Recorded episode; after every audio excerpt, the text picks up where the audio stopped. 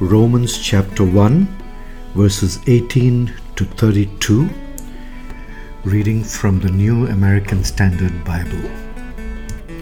For the wrath of God is revealed from heaven against all ungodliness and unrighteousness of men who suppress the truth in unrighteousness. Because that which is known about God is evident within them, for God made it evident to them. For since the creation of the world, his invisible attributes, his eternal power and divine nature have been clearly seen, being understood through what has been made, so that they are without excuse. For even though they knew God, they did not honor him as God or give thanks, but they became futile in their speculations, and their foolish heart was darkened.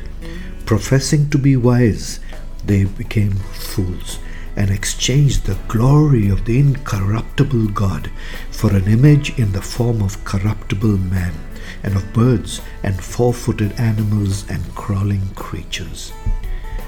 Therefore, God gave them over in the lusts of their hearts to impurity, so that their bodies would be dishonored among them.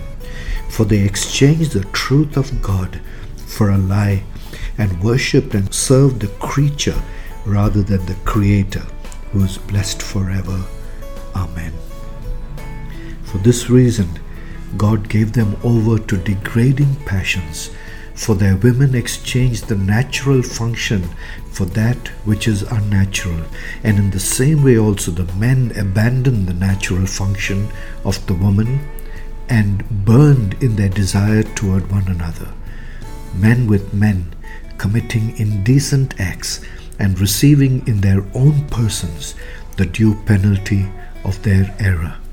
And just as they did not see fit to acknowledge God any longer, God gave them over to a depraved mind to do those things which are not proper, being filled with all unrighteousness, wickedness, greed, evil, full of envy, murder, strife, deceit, malice. They are gossips, slanderers, haters of God, insolent, arrogant, boastful, inventors of evil, disobedient to parents, without understanding, untrustworthy, unloving, and unmerciful. And although they know the ordinance of God, and those who practice such things are worthy of death, they not only do the same, but also give hearty approval to those who practice them. Heavenly Father, we pray, Lord, that we will never get to a point where we suppress the truth about you, that we will continue to walk exalting you as Creator and not get caught up with the things that you have created and place them above you. Help us to walk in righteousness for your name's sake. In Jesus' name, that name we pray. Amen.